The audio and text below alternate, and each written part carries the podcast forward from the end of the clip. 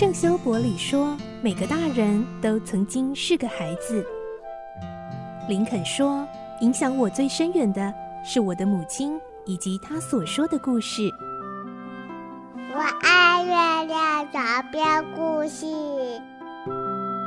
晚安，月亮床边故事。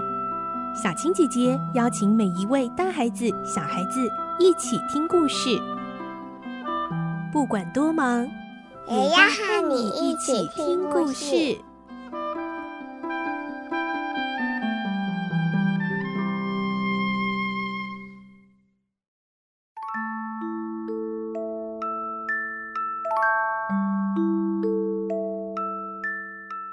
晚安，欢迎你和我们一起听故事。我是小青姐姐，我们继续来听孤雏泪的故事。今天是二十八集。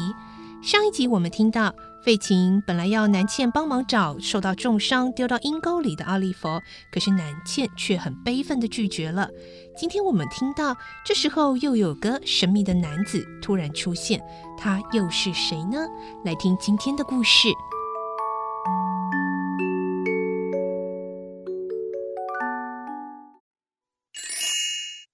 孤雏泪二十八集：神秘的男人。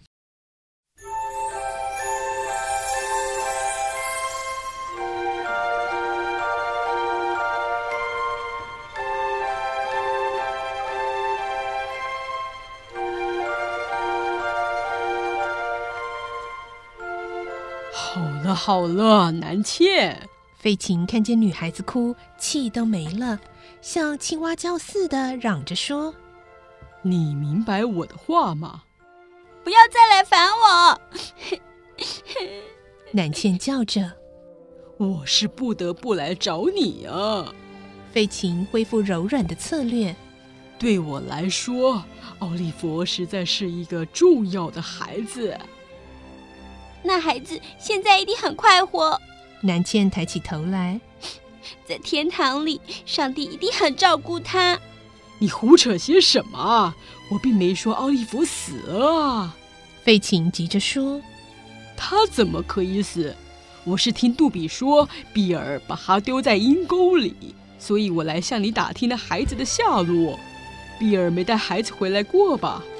我不知道。”南茜说：“不知道就算了。”费琴悻悻然地说：“不过只要奥利弗可以回到这里来。”我这慈祥的老人和碧尔的脑袋就不用担心会搬家了。你今晚好好的想想吧。费琴说完，转身离开南茜，头也不回地走了出去。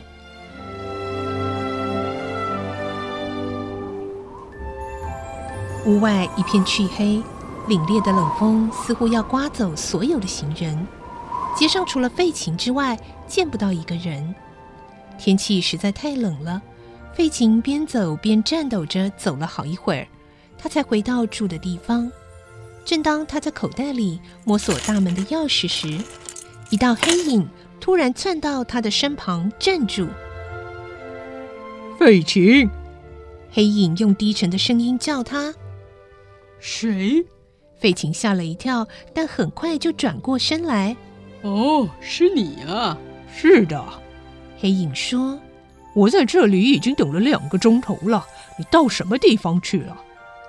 我是为你的事出去的。费琴说：“嗯嗯，也许是吧。”黑影冷笑一声：“那么结果怎么样呢？”不太好啊。费琴说：“也不太坏吧，飞禽。飞禽摇摇头，正要回答，那黑影向他耸了一下双肩，表示外面太冷了。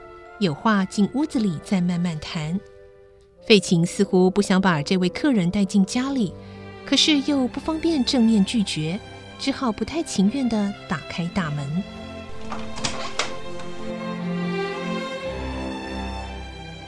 黑影跟着费琴摸索进去。总之，那是计划不周到。那人刚坐下来，就以责问的口吻说：“再说。”你为什么不把奥利弗训练成一个倒地的扒手，再让他去？你说的是蒙克斯。费琴说：“这么说来，这是你的疏失了。”蒙克斯瞪着他：“你应该再耐心的等上一年半载，把他训练成小扒手，然后使他一失手就被警察驱逐出境，再也回不来。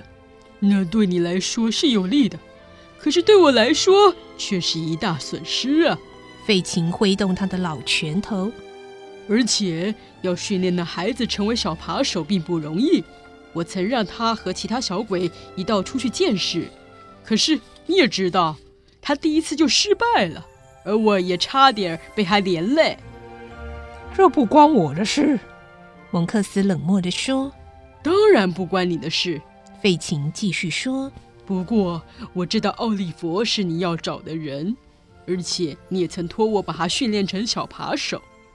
假使他还活着，我相信我可以使他成为绝顶聪明的小扒手。但万一不幸这次他死了的话，费琴，假使他死了也不关我的事。”蒙克斯打断他的话。我是希望最好能把他放逐到外岛或国外。如果他不幸被杀，那我的计划就失败了。哎呀，那是什么？突然间，蒙克斯像见到鬼一样，吓得跳了起来，抓住费琴的手，全身直发抖。什么东西？费琴按住被惊到起身的蒙克斯。在哪里？嗯嗯，那边。蒙克斯指着墙角。就在那里，一个女人的影子。费琴听了，赶紧放开蒙克斯的手，到处搜索，但搜了一会儿，连个人影都没有发现，只看到投射在墙上的自己的影子。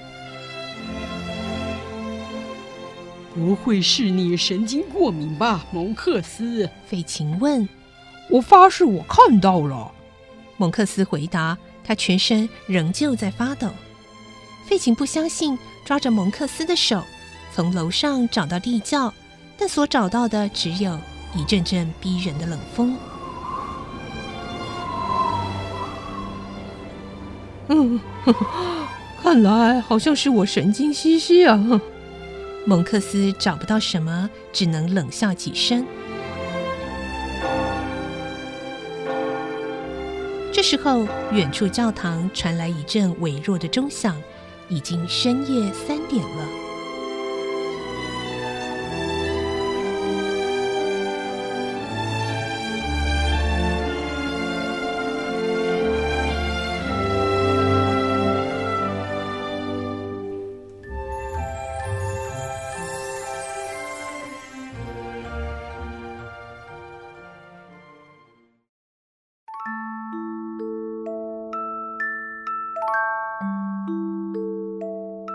嗯这个礼拜孤雏类的故事就先听到这了。下个礼拜我们就会听到，到底偷窃行动失败的那个晚上，奥利弗重伤被丢到阴沟里后发生了什么事呢？